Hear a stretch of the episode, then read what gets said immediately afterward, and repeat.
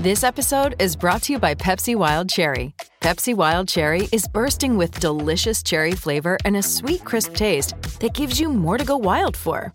Getting wild may look different these days, but whether it's opting for a solo Friday binge watch or a big night out, everyone can indulge in their wild side with Pepsi Wild Cherry.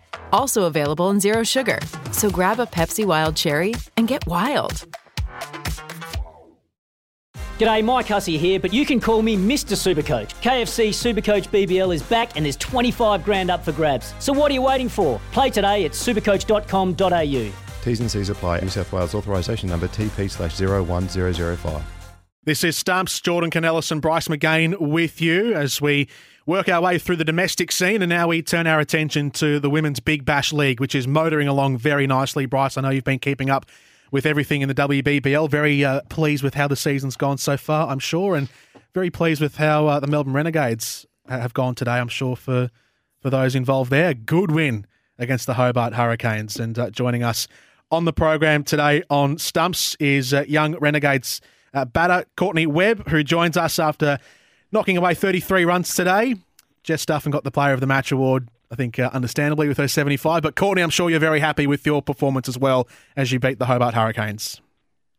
Yeah, it was good to get another win on the board. We um, we struggled the last couple of games, but it's yeah great to be back on the winning list and to see um, our captain Jess batting so well. It's yeah really positive signs for the back end of the season. Courtney, you, we finally got it done. We got over the line in a close one, and I have no doubt you you made it put on a terrific partnership. You mentioned uh, Jess, but you put on a, a ripping partnership.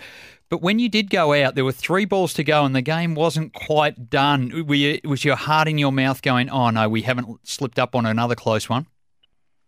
Yeah, obviously really disappointed to be getting out in the last over, and we only needed the three runs left. But um, myself and Georgia Wareham, who was at the other end, we had a pretty good discussion in just before the second last over that we we wanted to get it to under four for the last, and I think yeah we had a good second last over, which sort of took the pressure off us a little bit. But yeah, obviously um, getting out uh, midway through that last over was uh, a bit disappointing from my behalf, but it was so good to see um, Maitland and, and Wolf get the job done for us in the end. Well, we're all really excited that you did get over the line.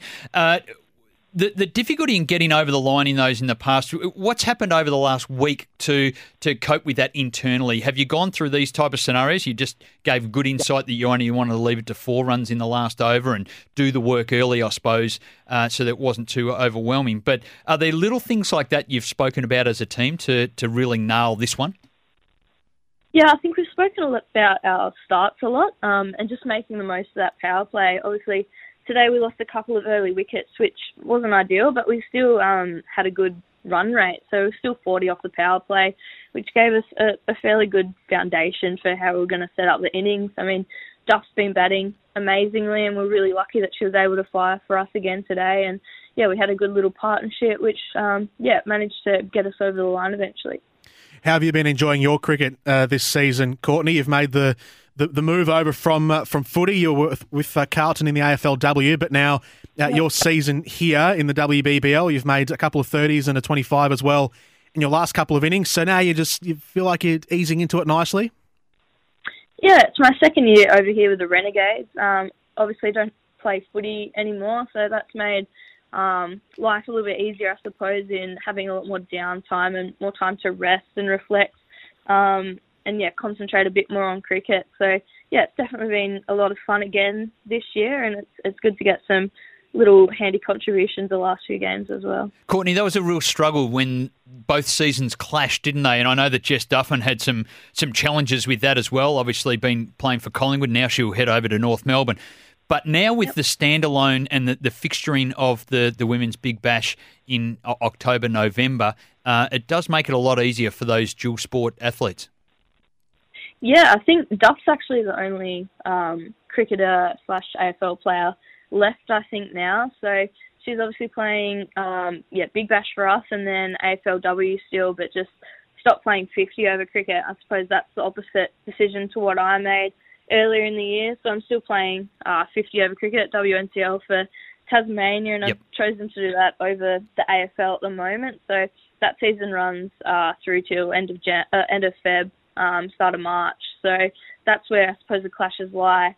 at the moment. And yeah, it was a tough decision at the start of the year where I wanted to go, but I think um, yeah, it's got a really good um, foundation already with some full time cricket programs around the country, and yeah, we're really lucky to be able to be training yeah up to 30 hours a week down in Tassie, and it was too hard to pass up an opportunity like that.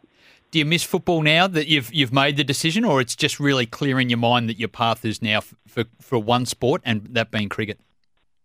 Oh, absolutely. It's still um, I still miss it a lot. It's one of my the sports I've played for over ten years and loved doing as a kid and just going in the backyard and kicking the footy with dad. So I bet the yeah, footy comes out at the training though. I bet there's a, I Oh, bet yeah. there's a Sherrin sitting in the back of the, the cricket bag, and you and Jess and the Yeah. rest of the girls have a kick. Yeah, it was actually um, the first thing I packed in my cricket kit for footy. Ah, so yes. it's the most essential item for warm up, that's for sure. but um, yeah, like Duff was great last year when we were both balancing the two. We um we'd take the footy and we'd have a kick on the MCG or out at Eddie Had after a game or before a game, and yeah, it was a lot of fun. And yeah, I do miss it a lot. I miss the team environment. And the girls at Carlton were amazing. I've definitely got some lifelong friends there, but yeah, still get to stay in touch with them all. And yeah, it's um, it's yeah, still good that I'm able to play cricket almost full time. Fantastic. I'm sure uh, Tammy Beaumont and Danni Wyatt have no idea what you're doing when you kick the footy around being from England. Um, Courtney, thank you very much for joining us today on Stumps. Great innings by you, great win by you, last ball victory for the Renegades over the Hurricanes. We'll speak to you again over the summer. Great, thanks guys. Well done, Courtney. Outstanding. Courtney Webb here on Stumps. Bryce McGain and Jordan Canellis will return after this to wrap things up and wrap up the votes from the Sheffield Shield as well. Want to witness the world's biggest football game? Head to iCanWin.com.au, predict Australia's score with a crystal ball, and it could be you and a friend at the FIFA World Cup Qatar 2022 semi finals, all thanks to McDonald's. Maccas, together and loving it. TNCs apply.